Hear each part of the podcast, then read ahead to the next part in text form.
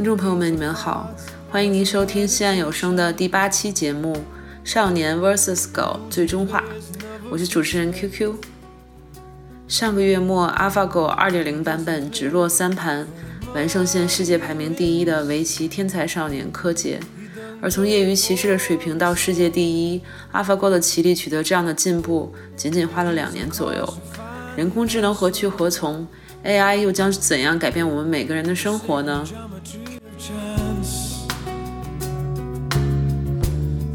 Law of a probable outcome. The numbers lead a dance. I know that the spades are the swords of a soldier. I know that the clubs are weapons of war. I know that diamonds mean money for this art.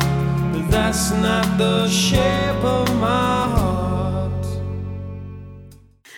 呃，各位听众朋友们，大家好，欢迎收听我们西安有声的第八期节目《少年 vs 狗最终话》。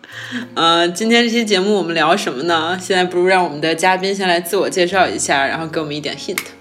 嗯，你先来。呃，大家好，我是澳洲小野人，我出席了之前的所有期节目，所有期在西雅图的节目又来打酱油了。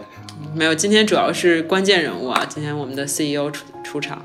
还有另外一位第一次来的嘉宾朋友。大家好，我是厨子，我从没出席过任何的你们的节目，这今天是第一次。嗯他是另外一位重要人物啊。哇，好就重要。对，今天呢，其实主要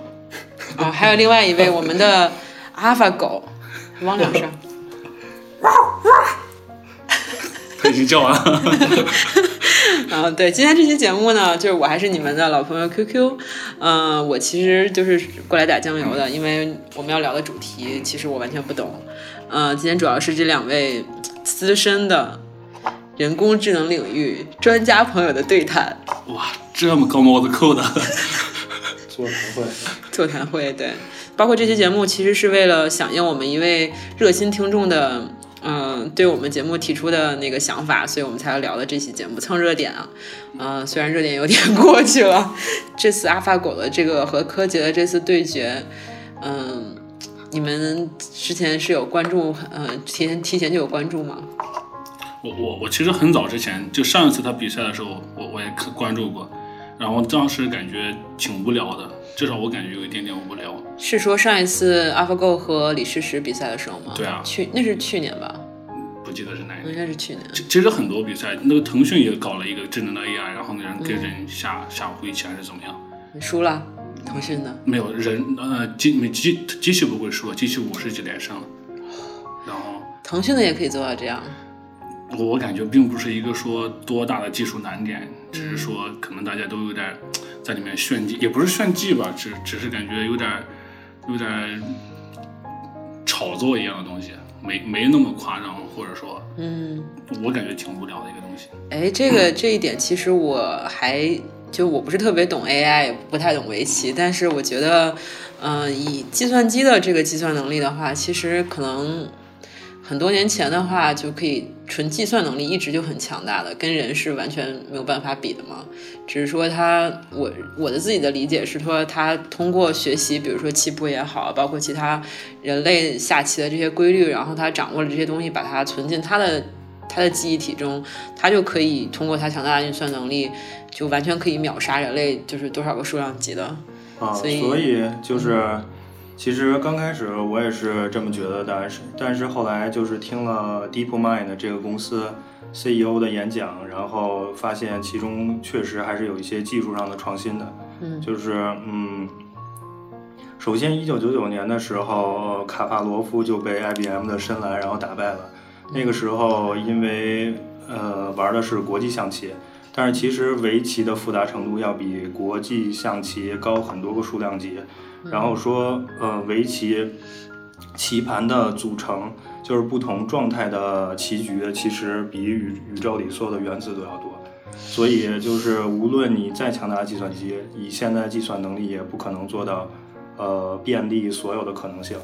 然后之所以，嗯，最最大的创新其实在于，嗯，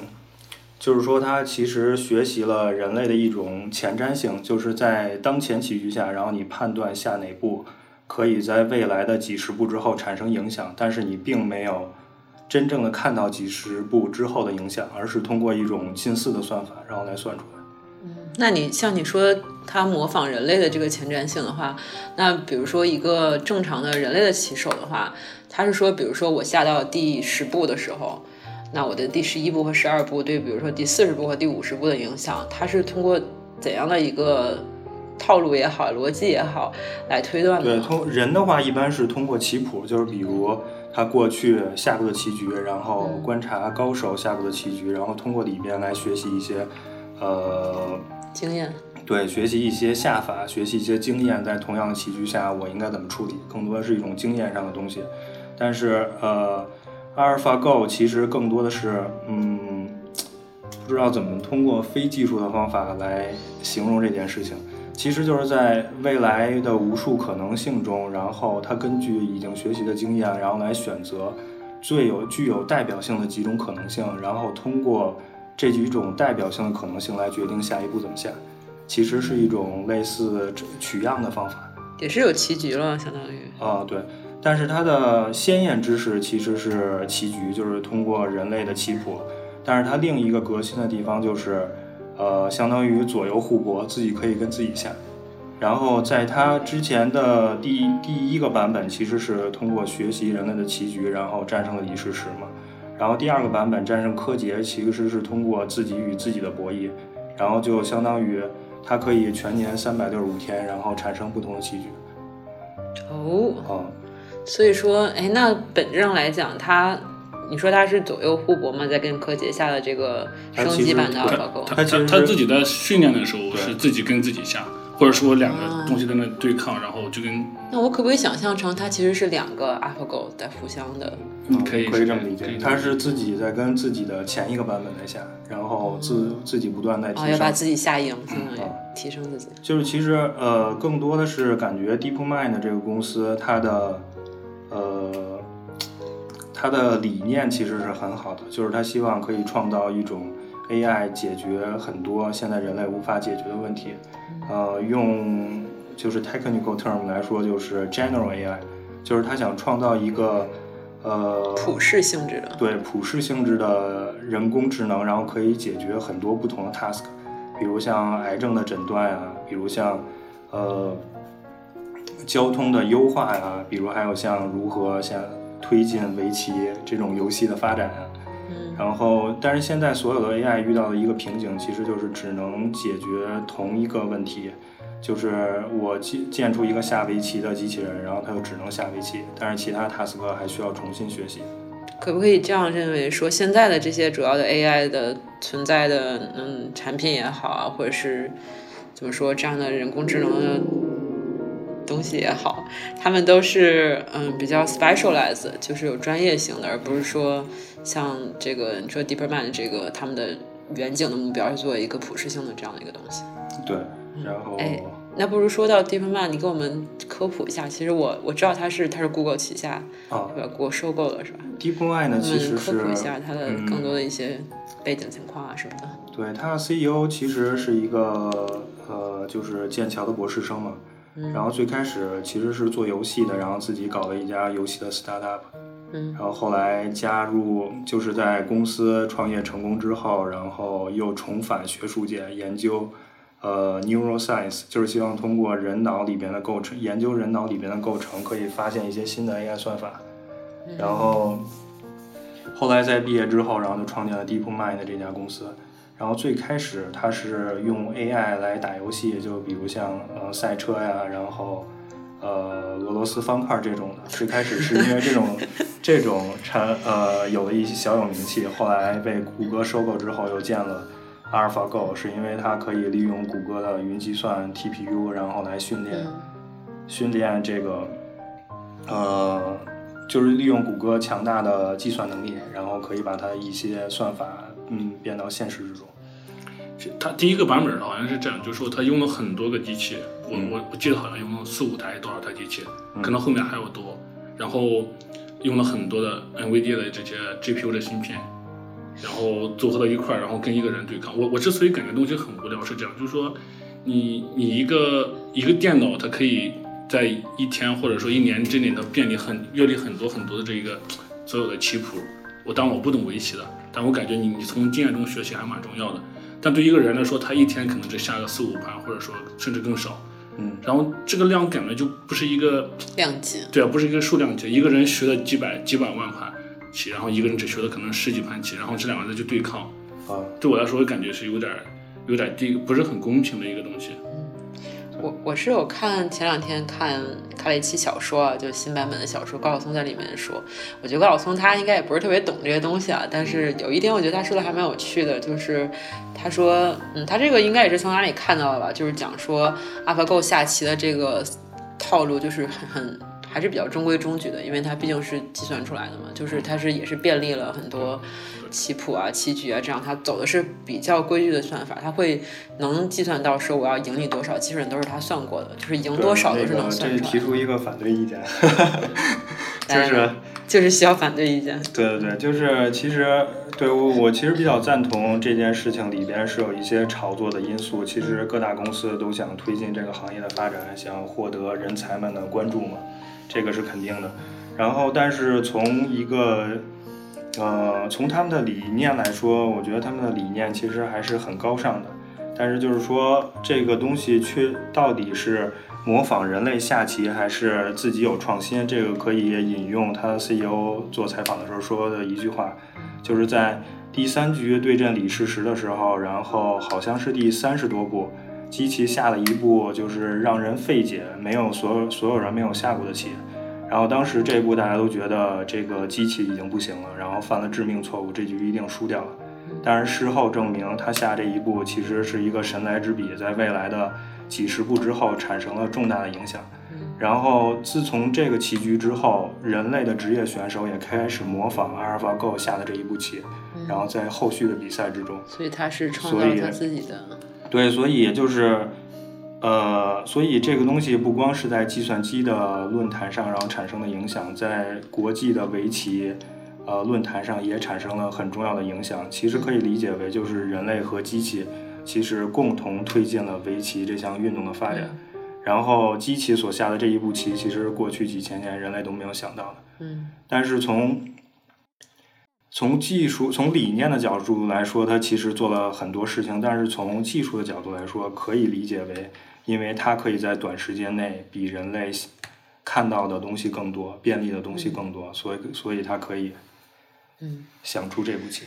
其实从我的就是角度来看，我其实觉得为什么要让就是 AI 来下棋这件事情，因为我觉得下棋这个这种类似的活动啊，不管是指下围棋还是国际象棋之类的，都是一个你需要双方就是旗鼓相当是最精彩的，就是大家互相其实是一个比是一个创造美的过程，它不光是说一个 就是智用你的智慧在。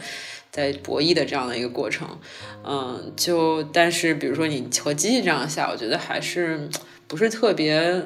就是违有点违反这项活动它最初的初衷吧，我觉得。然后我所以说我其实更希望看到说 AI 被应用到比如说这种诊断疾病啊这些领域，就是它是真的可以帮助人类做到一些可能之前做不到的事情。嗯就围棋，其实 AlphaGo 还有一个比较比较一个，也不能说不好，或者说也不能说好，就是说它下棋的时候，他他从来不会浪，就跟你在游戏里面啊，我我感觉我快要赢了，我就要浪一下。啊，我我比如说我去虐拳，或者说我去故意故意去去，就是说任性一下对啊，任性一下。但但是 AlphaGo 从来不会，他就很这是一个很谨慎的一个一个老头一样，我的目标只有赢。我我哪怕我我就差一步我就赢了，然后我已经甩开对手很多很多，我也不会，我要很谨慎，按照我的就是一个没有情感的一个人，我要走这一步，然后下一步让我，因为我走这一步会让我的利，就像我利益最大化一样。他一直坚坚持这样一个原则，可能我感觉可能就会少一些一点点乐趣。就是说你在游戏里面，比如说我们我经常玩电脑游戏，你在游戏里面碰到这样的对手，或者是碰到这样的人的时候，你会略微感觉无聊。虽然你赢了，但是对，就是，嗯，这就是感觉这种人赢了你，你也不会服的。就是比我强这么多，对吧？对啊或者说我不强这么一点点。我不想再跟他玩了。其 实有时候我玩游戏，我哪怕输了，但是我在里面就是我我就浪我就任性，但我很开心啊，我输就输吧。可能柯洁也是这么想的。我觉得柯柯姐还是很认真的，至少第三局的时候好像是很认真，就差一点点就会赢了。好像最后最后也是。我就一直听说说 AlphaGo 这赢多少子，这个都是计算过的，就是他想多赢就多赢，想少赢就少赢，感觉真的是少年被虐得很惨。我觉得柯洁还是一个蛮有趣的人，我觉得可以稍微聊两句 这个柯洁这个人，我觉得他非常有趣啊。就是现在以他的这个围棋界人类的江湖地位，真的是应该是守住没有守住人类最后一道防线吧，这次算是。但是我觉得他很多表现也蛮有趣的，看他下棋的时候都好像在在演一个大片儿一样，什么一会儿哭了，一会儿又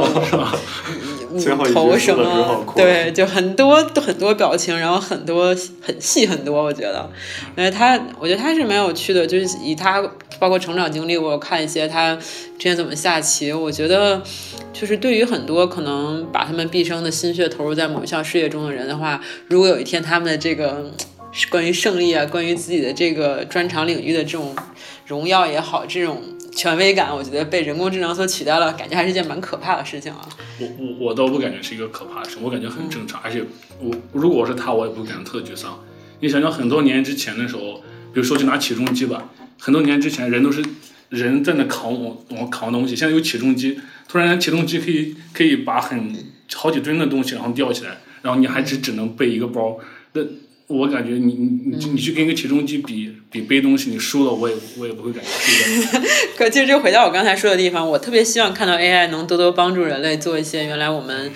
以及我们的能力做不到的东西，而不是说这种本来人类自己的小乐趣嘛，就让人类自己玩就好了，对吧？就我是这么这么感觉的。哎，那除了比如说 DeepMind DeepMind 的这个公司，就相当于是 Google 旗下的，那比如说你们在业内有没有了解一些其他的？呃，科技公司啊，对人工智能这方面的研究啊，现在相关领域的一些动作啊和未来的他们一些一些设想吧，就是我觉得你们应该都也蛮关注这方面的发展的。对，听说有个公司叫亚马逊，然后 最近好像 launch 了一个叫什么 Amazon Go 是吧？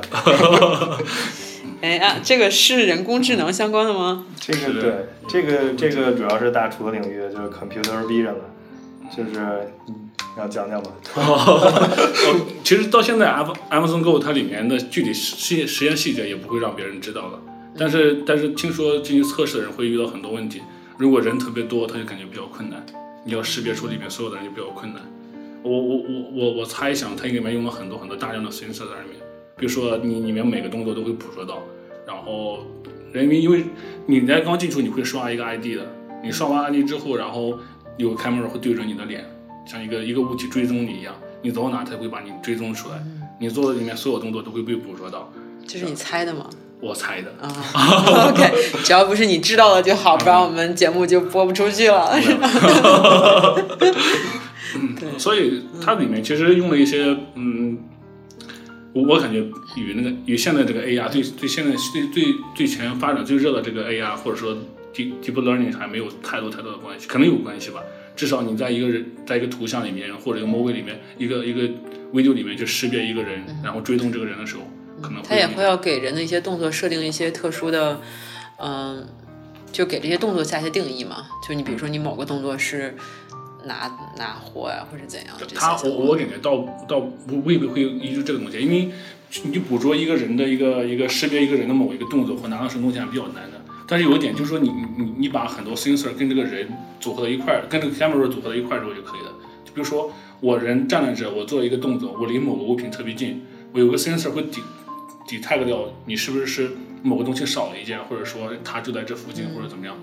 我感觉会这样，但但实际不知道，我们都是猜的。嗯，其实我也没有进去，没有进去体验过。哦，你没有去过吗？对啊，我应该应该去一下。你要去一下。据 说只有亚马逊的员工可以进去体验。哦，所以你是亚马逊的员工吗？不知道啊。那你呢，CEO？啊？请问你对那个呃某，你对某位 CEO 一不小心买了另一个公司，有什么看法？据说他是不小心下错了语音指令，然后所以才买了这家公司。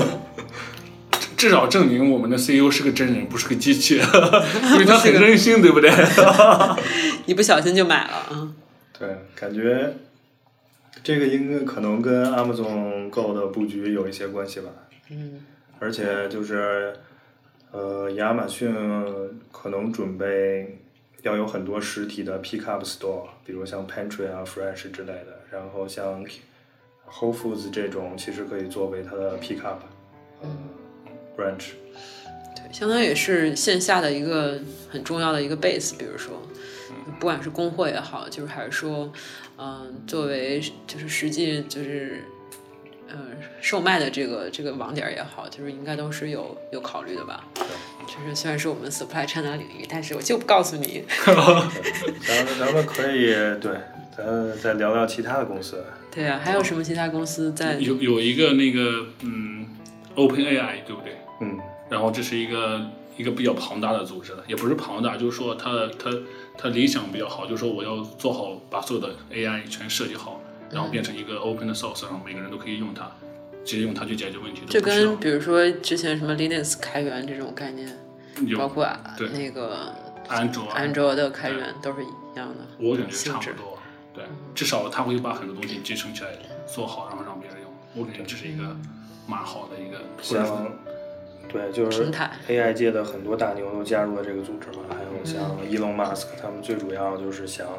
监督 AI，就是一直朝着对人类有益的方向发展嘛，不会有一天到失控的程度。人类的法官啊，嗯，就是很多很多脱脱口秀节目都在讲，就是说，如果有一天，嗯，其实 AI 就不太可能超过人类，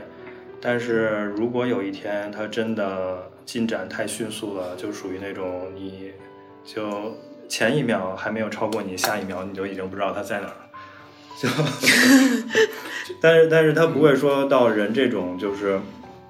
可以有创造性啊，有 multitask，有情感，它可能只是为了去执行一个很简单的任务，就比如说，呃，你让它做到自动驾驶，然后从来不掉线，但是可能有一个人，然后因为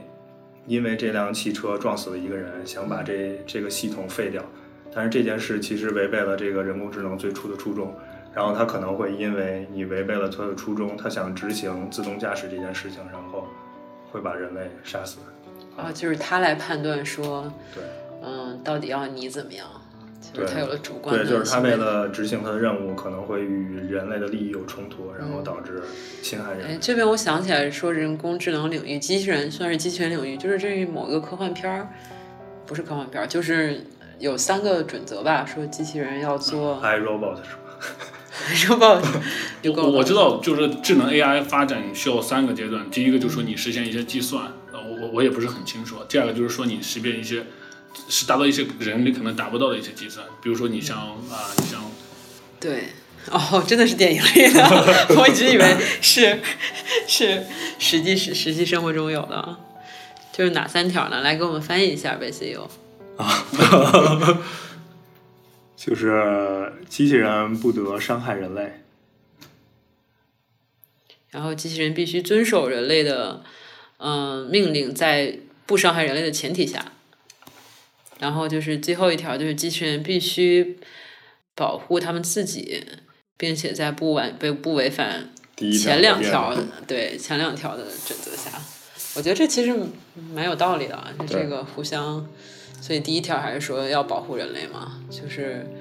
嗯不能伤害人类。就比如说这种情况状况下的话，其中比如说有两方人类，比如说在战争中，一方希望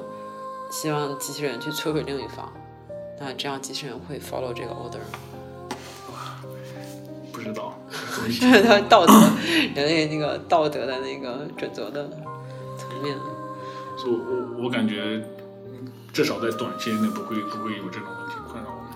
嗯。至少现在所有的机器，现在 AI 都是这口指令的，你让它干什么它干什么。嗯。其实人工智能最可怕的就也不是最可怕，就是说最长远，就是说它会有拥有自己的情感。比如说这是一个一一一一朵花或者怎么样，我喜欢它或者不喜欢它。这个这个给这个指令并不是人，并不是是人给出的，是他自己有这个思想，就说我人不能操控它了，对啊，不是操控，就是说人不会给他一个指令，那他自己能知道我喜欢什么东西，不喜欢就跟那个《西部世界》里面，是吧？都看过是吧？观众朋友们看过啊，《西部世界》里面，然后最后就是说，然后里面有个人逃出来之后，他把他把一些设计他的人杀死了，很多事情都做了，然后他想走出那个走出那个那个那个地方，然后然后他但他自己以为他已经拥有了思想，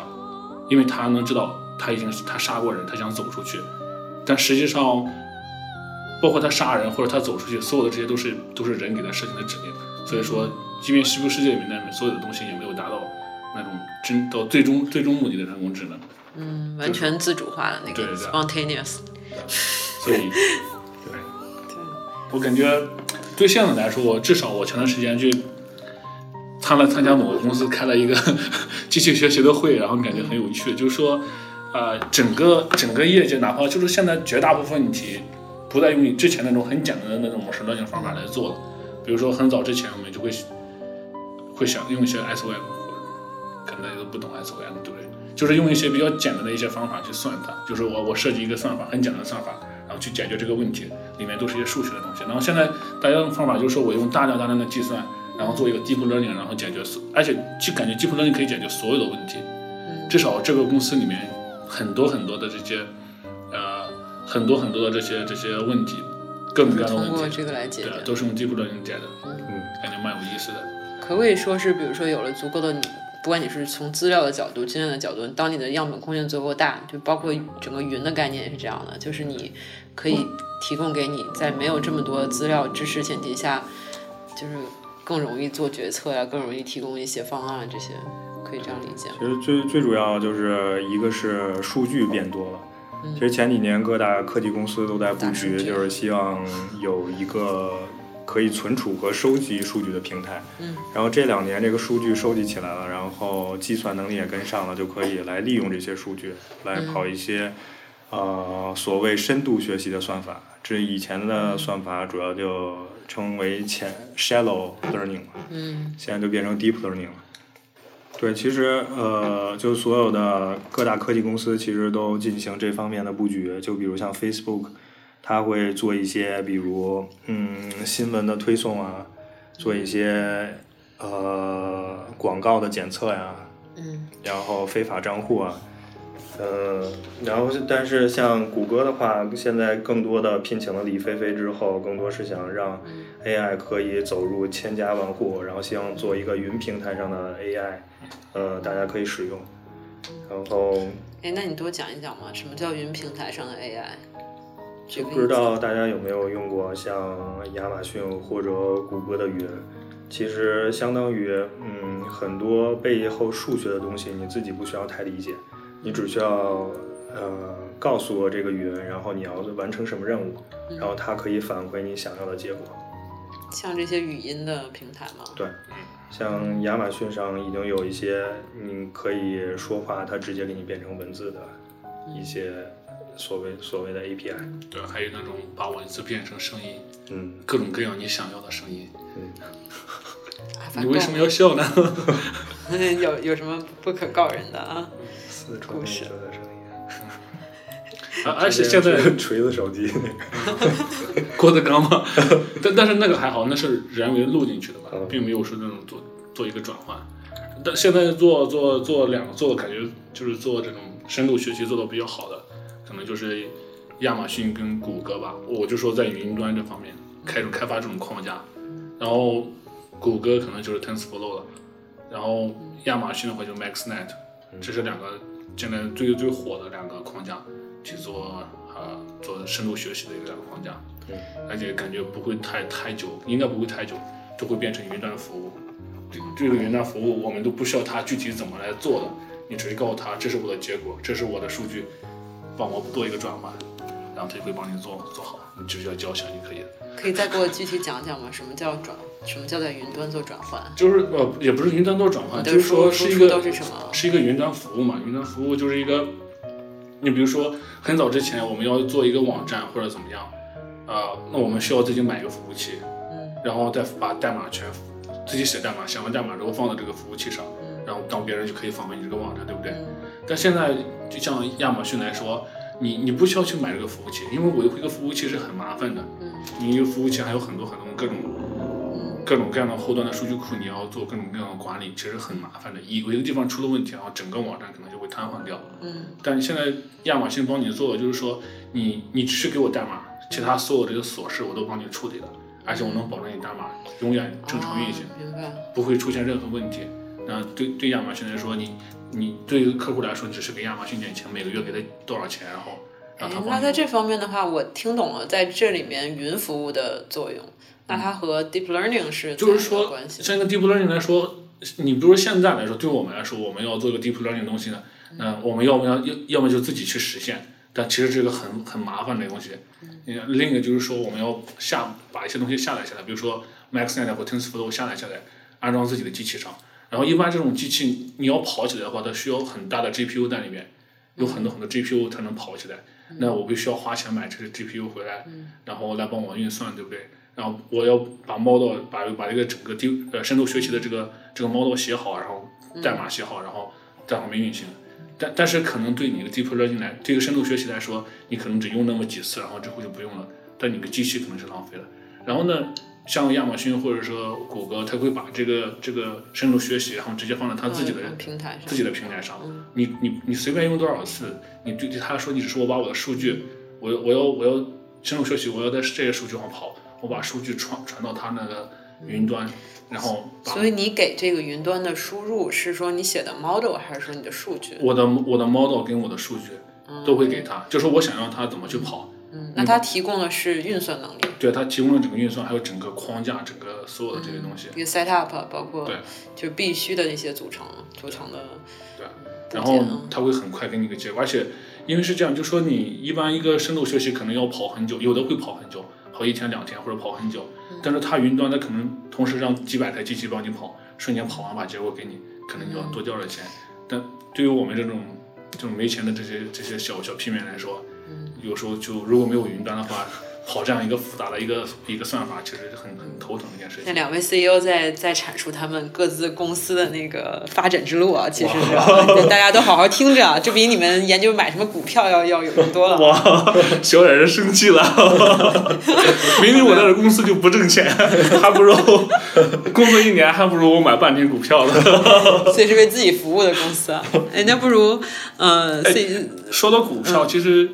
这位我面前这位 CEO 有一个想法，就说他要自己写一个深度学习，应该是深度学习的一个一个模型，嗯，然后这样可以自动去预测所有的股票。来吧，讲一讲，来吧，CEO，是不是商业机密不能暴露啊？这个怎么讲呢？那我们就看他掉吧。这个是对买股票有某某一只阿法狗有点激动。对啊，如如果说这个的话，就跟 AI 有一点没关系了。但是怎么说呢？就是说，AI 其实也是嗯，根据人的人脑的构成，然后来决定的嘛。然后呢，这块儿可以就是延伸一下，然后来讲讲人脑都有哪一些缺陷。这个话题转的，这个话题我觉得不错呀，我给你满分儿。满分来。对对对，就是嗯，就是其实呃，在金融学里有一个分支，就是说呃，其实所有的金融预测都是失败的，因为人性是呃左右市场的主要因素。然后在人在人类的长久的进化之中，其实产生了很多的缺陷。然后其中一个，嗯，最简单的想法就是，比如如果你一直扔硬币的话，然后如果连续十次都是朝上的话，然后一个一般人他的直觉会觉得下一次一定是朝下的。但是其实因为每次事件都是不相关的独立事件所以，呃，对，所以所以所以就是，其实这种概率性的思考在人脑里是呃从基因上来说是不存在的。所以在股市中经常会产生这种情况，就是在一只一只股票一直跌之后，然后大家往往会想抄底，或者觉得这只股票现在很便宜了。嗯，但是如果从独立事件的角度来考虑的话，其实这只股票无论跌多久，明天都跟今天没有任何关系。没有极限。对，然后嗯，然后还有还有一个比较有意思的东西，我觉得自己受益匪浅，也可以分享给大家，就是人脑 aware 的方法，其实呃对痛苦和快乐的嗯感受是不一样的。就是说，你亏一块钱的痛苦，其实是要大于你赢一块钱的喜悦的。所以，所以这件事情会导致人类其实是 risk adversal 的，就是说规避风险的。这这种东西反映在股市里，就是当一只股票在下跌的时候，然后往往大家不愿意去止损，不愿意把这只股票卖掉，因为卖掉它太痛苦了。但是当一只股票在上涨的时候，然后大家往往马上就把它卖掉，无法让它继续上涨，就是因为无论上涨多少，对于我来说获得喜悦其实是很有限的。嗯，就是你赚三块钱跟赚五块钱，对，本质上是一样的。对，然后第三点的话，就是说人类往往对自己已经拥有的东西会找无数的理由去肯定它的价值。这个在心理学上叫 confirmation bias 嘛，就是你比如你选择了你买了一个东西，你会不停的劝自己，呃，我为什么要买这个东西？这个东西有多好？但是就往往看不到它不好的一面。然后对一只股票也是这样的，因为就是当你买了一只股票，你就会搜集各种信息来证明它会上涨，但是其实你会忽略很多关于它的负面信息。然后，对，主要说了这三点缺陷，然后这三点缺陷其实 AI 都是没有的，所以所所以说 用 AI 去炒股票会比人更更更靠谱一些，是这样理解吗？呃，因因为他知道我我亏我要马上止损，因为他知道我赚钱之后我可能再等一等，我可能还会再就是涨。刨去了那些感性的成分。对啊，就很理性的去分析，比如说你用生成学习去分析所有的新闻哦，所有的新闻你综合到一块儿，就说明这个股票可能要涨，而并不像人，我只是去找这个股票有利的信息。对，其实呃，可以说人和机器各有优势吧。就是机器在处理一些已经见过的情况下，肯定会处理的比人更好，因为没有任何情感因素，可以理智做决定。但是人类对一些没有出现过的情况的应激反应，可能要比机器更准确一些。就比如说突发事件，然后人类可能会对比说这件事情可能跟过去发生的某一件事情，然后相似程度。呃，很相似。就比如说，呃，如果亚马逊买了 Whole Foods，可能人类就会联想到十年前，然后某一家公司干了什么事情，这两件事情 impact impact 是一样的，所以亚马逊股价会怎么走。但是机器做这种类比，其实是它是做不出来的。哎，为什么呢？这不难道不是说在大数据里面能提供给他的一个，就是让他多多去了解过去相似的事件吗？这个这个其实是一个知识表示的问题，就是说，嗯，就是说我有这么多的知识，然后我可以从里边学到呃相应的东西，但是亚马逊 buy Whole Foods 这件事情是一个全新的知识，不在我的词典里。所以，即使我已经学习了以前的知识，但是这件事情对我来说是全新的。那他有没有办法，比如说类比说亚马逊类比，比如说沃尔玛，然后 Whole Foods 来类比，假如说嗯 Kroger，就是他能做这种类似的类比，因为类比你总要有 clue 的嘛，你要有线索的。你人类做类比其实也是通过一些相似点来寻找这些所谓类比的就出发点嘛。你怎么认为两个事件是相似的？就是理论上的话，人类做类比也是在过去的经验中搜索相关的知识。This is a good idea 对，真的吗？对，就就是如果说要从这个角度来 interpret 的话，其实是可以做出相似的应用的，但是就是说它必须得是整个一个 trading system 很小的一部分。嗯啊，所以你觉得你的公司是不是特别需要我给我发个 offer 吧？已经给你发了，很早就发了，你还招人吗？诚聘英才。你还招人？我可以做后勤。给你做做菜。哎呀，就是，嗯，哎，那那你觉得现在在 AI 领域最大的技术难题，就是大家都卡在的一个 bottleneck 是什么呢？呃，现在主要是两个大问题吧，一个问题就是，嗯，其实可以说是三个。先哦，第一点，第第一个问题就是之前提过的，说现在的 AI 其实还是 narrow AI，就是它只能解决一个单个的问题，不可以扩展到其他问题。呃，这是一方面，然后有很多人在做相关的 research。然后第二个问题就是说，嗯，就是有很多 task，呃，就比如说举一个例子，呃，就是监督学习和非监督学习。嗯，就是比如说，我告诉这张这张图片是苹果，那张图片是梨，然后我有比如一万张图片已经人为的已经分类分好，再让机器来学习，这个是很简单的。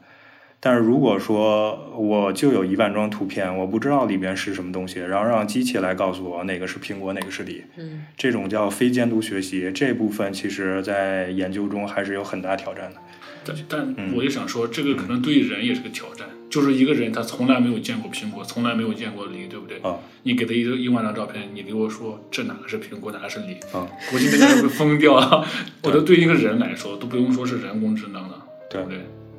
这种现在反正也是一个很大的挑战。那这种，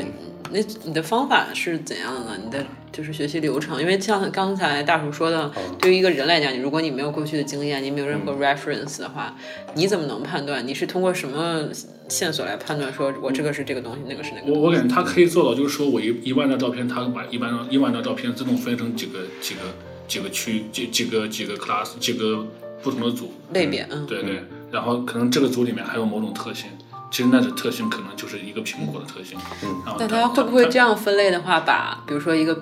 梨是黄色的，嗯一辆小车小轿车也是黄色的，它通过颜色 就把它们分到一类其实有可能，对取决于你用什么样的算法，其实有可能。分类方法。嗯，这个蛮有趣的。那第三点呢？第三点就是数据不足的情况吧，就是现在的所有算法的准确率其实是保证在大量数据上的。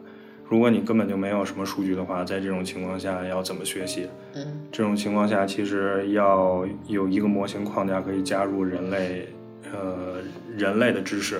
然后在这个基础上再进行学习，这样学习的就很快嘛，可能你只需要一百张图片就可以学会。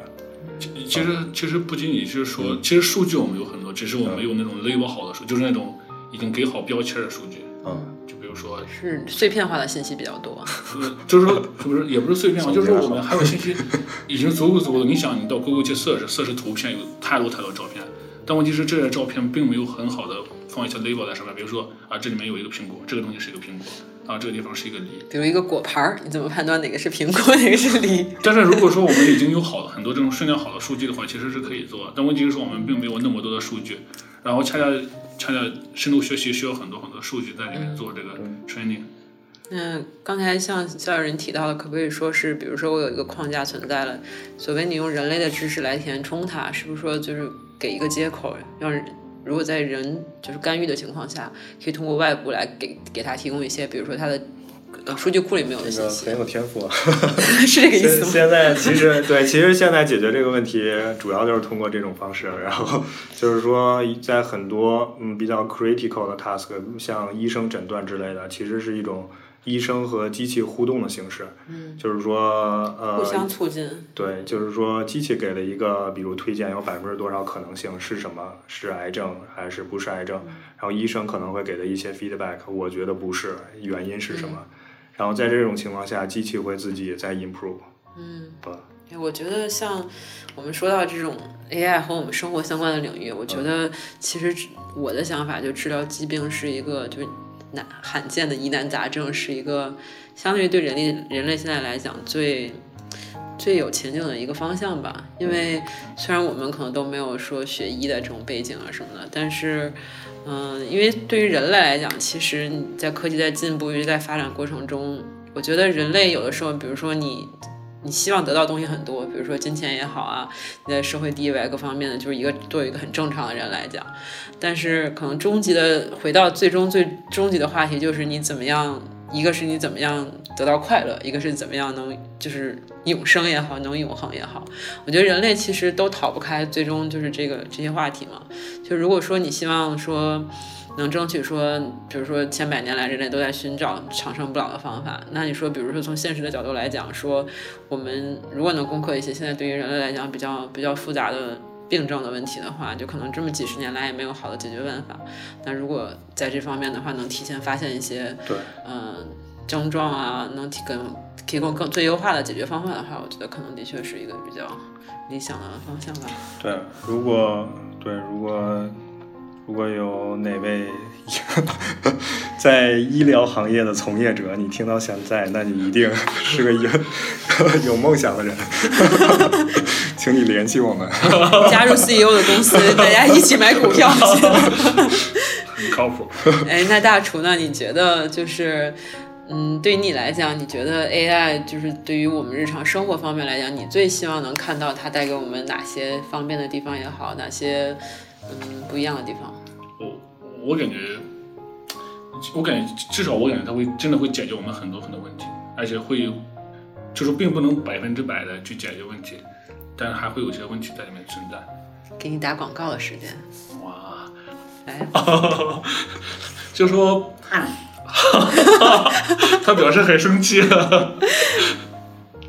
我感觉现在来说可能没有太多太多的影响，现在对我的生活来说，但是当你当可能就我去访问一些亚马逊的网站或者怎么样的话，可能我看到某些东西都是已经被 AI 已经给我设定好的东西，嗯我该看到什么，不该看到什么东西。不该看到什么？比如说我不想买的东西，它可能会不会让我看到？嗯，所以这也是你，就是你，但对你，我知道你，比如说你现在的生活没有受到 AI 很大的影响，那比如说有没有哪个方向你特别希望说 AI 能帮你改善你的生活，或者说让你生活变得更好？嗯啊，我我其实我说错，其实这可能会有一些，这个 AI 已经进入我的生活中，只是我还没有意识到它的存在而已。可能会有这样，比如说你去网站买东西，然后我我其实最想就是说，它会会尽量去解放人类，让让人更多的去去一些重复性的动作，我们人类不要再去做了。嗯就比如说你，比如说你去背一个包，背一个包裹，又要背包了，不愧是来对吧？想到故乡来了。对对对，或者说呃，或者说你像送快递这类的东西，其实送快递对于一个一个个体来说，呃，就是我自己的看法。如果让我去送快递，天天送快递，我对我来说可能我没有这个新鲜，不没有新鲜感，或者说我没有学到什么东西，我每天并不能在里面去很享受的东西的话，对我来说这个重复性的我感觉会很无聊。这些东西我感觉可以可以被 AI 来取代掉，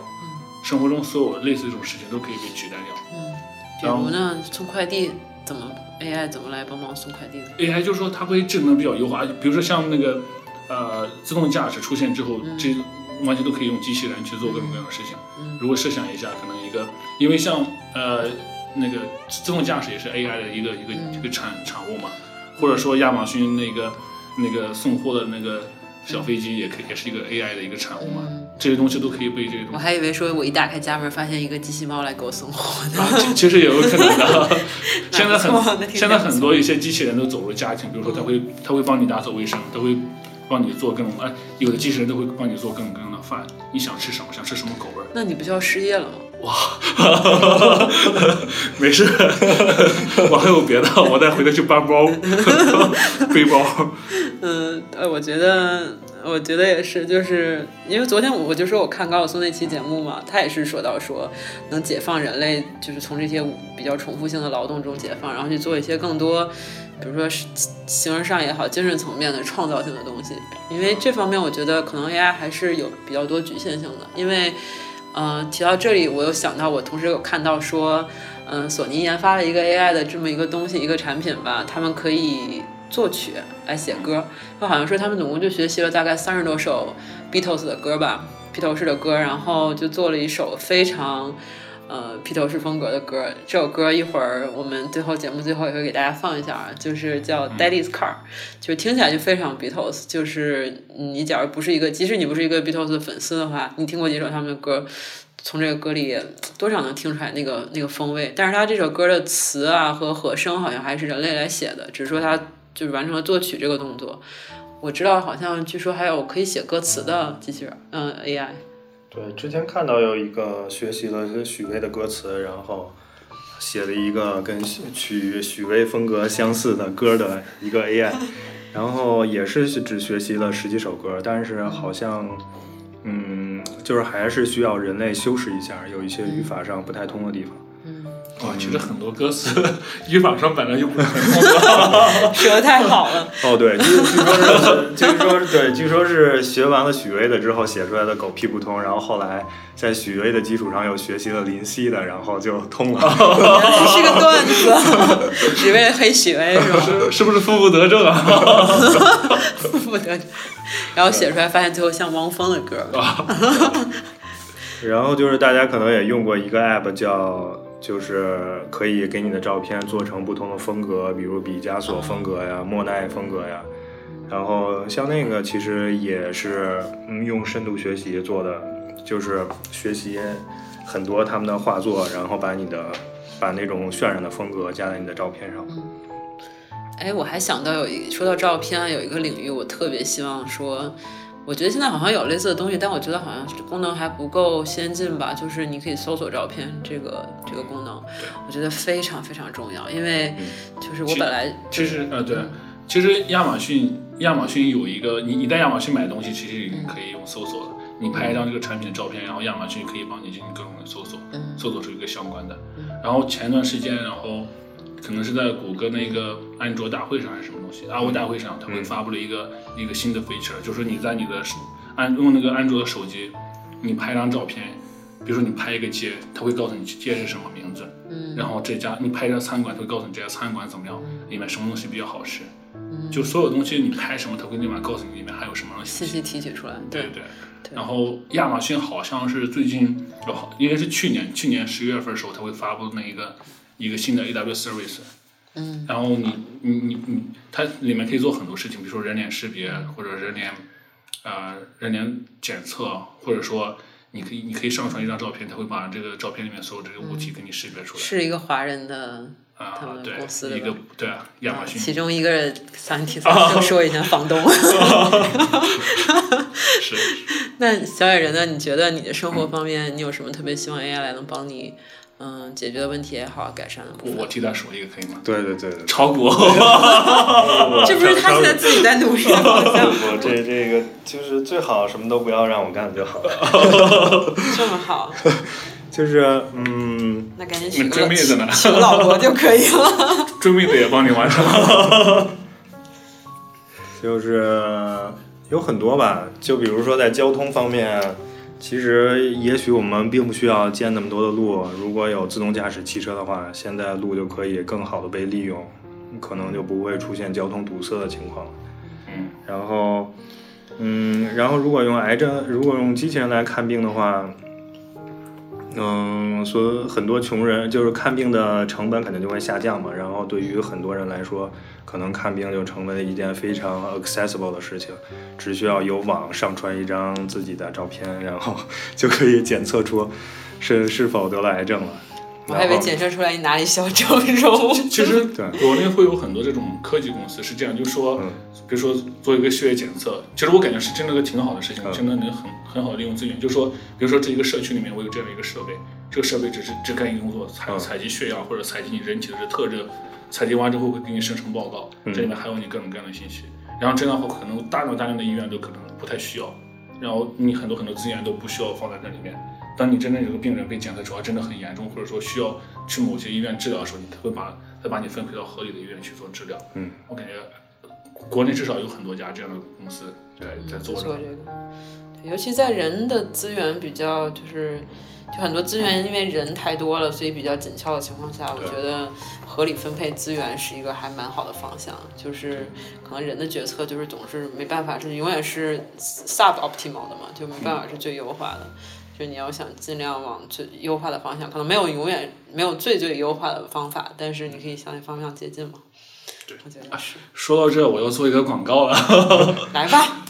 可能下个月或者说冰上个月可能是应该是下月七月份或者八月初左右样子，会有一个 app 上市，嗯叫叫叫 This MB，什么再重复一遍，这样大家在 Apple Store 搜的时候比较好搜啊。不太好吧？嗯，没有关系。这个 app 叫 This MB，This NB，对啊，这这牛逼，哇这么聪明，有没有意思啊？This 意思吗？没有没有呃 This 没有意思，This MB 很简单一个。好的，记下来了，大家都都小本本记下来啊。好，这个 app 会帮你发现你周围所有的事情，比如说啊、你你有一个东西，你想跟别人去，你你想跟周围人去交互，然后他会，比如说你你你你有很多吃的，你想晒给别人，或者别人有很多吃的可以晒给你，或者说，呃，在我们办公室不要试过。对对对，其实其实我就在办公室其实很需要这个东西，比如说我们每每次开完会，楼层会有很多披萨放在那儿，到下午没有人吃就扔掉了。但其实很多人如果这些东西不要浪费掉，然后分告诉那些还没有吃饭的人说我们这一层有披萨，然后一秒之内就被扫光了。对啊，就是至少你不会去浪费粮食嘛。对，在一个不提供免费午餐的公司，特别需要这种 app。对，还还有个就是，比如说你你你家有一个割草机，然后你你你邻居家没有，你完全可以把它租给他，但其实你缺少一个跟邻居进行交互的东西，交互的方式。如果我要不然每个人都要买一台割草机，那一个割草机可能寿命有限，若干年之后，然后它没有很合理的利用，就这么浪费掉，然后其实浪费很多很多资源。那你对它的设想是一个分享的平台吗？就是说你，就是说你你在 App 上你可以看到任何一个 location 周围十迈之内或多少迈之内发生的所有的事情，任何一个时间点发生的事情，包括是 active 的，或者说说过时的，或者怎么样的。然后这样的话，你就你就其实很可以，你你可以很好的跟周围跟任何周围的环境进行交互。然后而且上面每一个人他过去的做的事情，你可以你可以查查询到。所以是一个以地理信息为基础的分享平台。对，你可以说是一个 Twitter，这个 Twitter，但是发 Twitter 的并不是人，而是 location。嗯，每个 location 都会发自己会发出一些 Twitter，然后比如说这个地方会有一个大的游行，你就在你家附近，你不知道，但如果有人发出这个 Twitter 的话，你就可以看到了，而且在你十迈之内你是可以看到的信息的。或者说我是一个小的餐馆，然后啊、我想有一个新菜或者来了很多新鲜的蔬菜，我想做好之后，然后打着出去或者怎么样，但是他你你让他去发很多很多广告，这是这是我我我最痛恨的一个点。每周你打开你的邮箱的时候，会很多很多广告弄出飞出来。你你不管你看或者不看，我感觉百分之八十人可能不会看。你不会看的人的话，就会浪费很多很多的纸，还有你要去打印出来，你要砍伐树木，然后还有在厕所忘带纸的时候，对对对这个时候是最需要分享。对我我其实想法我想法很简单，就是说尽大家尽量不要去浪费的社会资源，尽量合理去利用。就是说你你浪费点资源，对环境造成点污我觉得这想法非常好，就是像，比如说刚才有人讲说很多 AI 是专专就是专精某一个功能，比如说 Uber，它是只能用来打车的，它也是这样周围 location 的分享嘛，像分享你的车的资源或者司机的资源。但我觉得你这个 app 听起来就是一个进阶版的 Uber。就是你可以分享你所有的资源，不包括是比如说车和司机的资源。对他，你你不单是分享的，你可以发送一些 request，比如说啊，我想要做某事情，或者想跟别人去打球。对其实你你跟你的 neighbor 是一个特别好对啊，就是你分享你所有的，包括人的资源，你的嗯、呃社交活动的资源，你的实际的物品的资源，就是都是通过这种方式来进行分享。因为人 Uber 要被你取代了，因为人很多交互的时候只是跟周围的人进行交互，跟你的跟你周围的环境交互，然后这时候你你其实你的邻邻居是个特别好的人，你也是个特别好的人，你们还可能会成为朋友，只是缺少这样一个机会。好，那我们说了这么多，就是非常有前景啊，包括人工智能能给我们人生生活带来的便利的方面。那比如说你们对人工智能这方面，因为很多科幻小说都写嘛，说机器人一旦嗯超越了人类，有很多很多一些担忧吧。那比如说你有什么对 AI 这个一些不好的地方的一些想法？其实对于长远来说，我并没有那么担忧，我因为我知道现在来说 AI 并没有达到那个程度，只是说对现在就发生的我们周边的事情来说是一个很，就是个人隐私问题是一个很重要的问题。嗯，你想想，你每天你在 Chrome 上，你在 Google 那个浏览器上进行搜索或者怎么样，它会把你所有的信息采集到。其实亚马谷歌有一个有一个信条说不作恶，这个公司来说，但其实他想作恶太容易了。他你你对你你对谷歌谷歌来说，你就是个透明人，他知道你所有的兴趣、所有的爱好，甚至你看过的什么样的黄片、买什么样的内衣，他都很清楚。嗯，然后这些事情就是一个怎么说呢？就是说你你你在享用它的同时，你要贡献出自己的隐私。然后比如说你到亚马逊、Amazon Go 里去买一个东西，周围很多很多 camera，很多很多 sensor 在在一直监控着你，监控着你一举一动。然后你你做的每一个事情都会被捕捉下来。可能对，可能某一天他得到足够多数据之后，他能训练出你走路是怎么走，想崴哪只脚，或者说身体有没有倾斜，或者你你身体能穿多大的衣服。如果他能检测到，他可以之后给你发很多广告，来吧，买这个衣服吧。其实可能你会喜欢这个衣服，因为他总是把喜欢的推荐给你。但问题就是说你，想不想？对啊，我们对于对于这个公司来说，我们就是个透明人，没有任何的个人隐私在里面。其实很多很多我们就是一般的人，一般人可能都根本就不会去想这么多。嗯，然后，但但确实是很多人会，就是很多做 research 的人都会想这个问题。然后，然后还有一个问题就是说，他不仅是背这个公司，还有背其他人。比如说，其实前段时间有个里面有个特别特别好玩的一个事情，就是说，呃，既然 AI 什么都可以预测，那它可以预测出你设置密码的方式。如果说我有有足够多的数据，然后每，比如说你在某个网站上，你你用常用这个密码，在另一个网站上可能用另外一个密码，他把所有人的信息全收集出来之后，然后这样的话，每个人设置密码的一个 pattern 他就会知道了，嗯，他就会用一个 pattern 去去去预测，对预测出你在这个网站上密码是什么。那如果一旦坏人，就是一些不太好的人有了这个呃有了这个这些数据的话，那你你你银行所有的这些信息、个人信息，他来说他都太容易了，他很容易获得。然后那对我们来说，可能如果有人想做恶，就是一个灾难性的东西在里面。嗯，这听起来好像近在咫尺很容易发生。其实这些事就是就是一些发生在我们身边的事情。我记得前两年有一个特有一个特别热的讨论，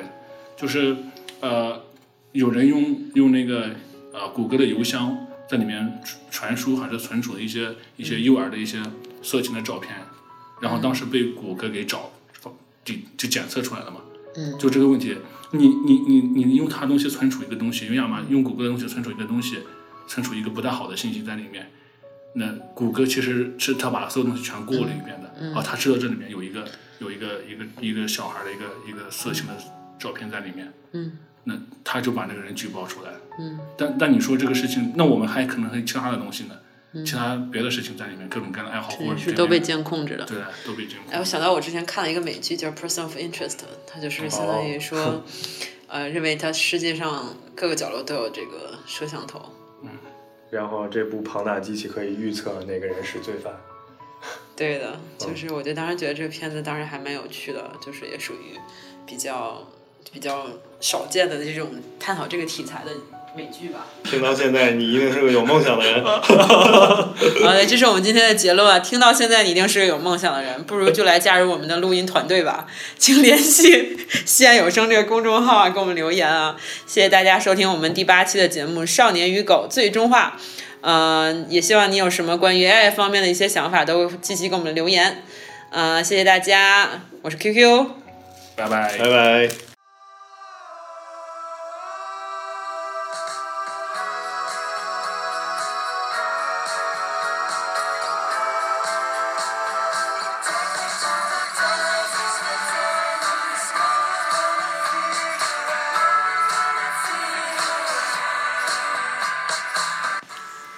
下一期节目听说会有异域风情，先卖个关子，两周后再见喽。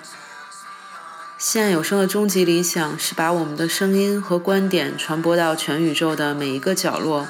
所以您的每一句留言、每一次打赏都是对我们巨大的鼓励。微信公众号搜索中文“西岸有声”或是英文 “Seattle Voice” 都可以关注我们。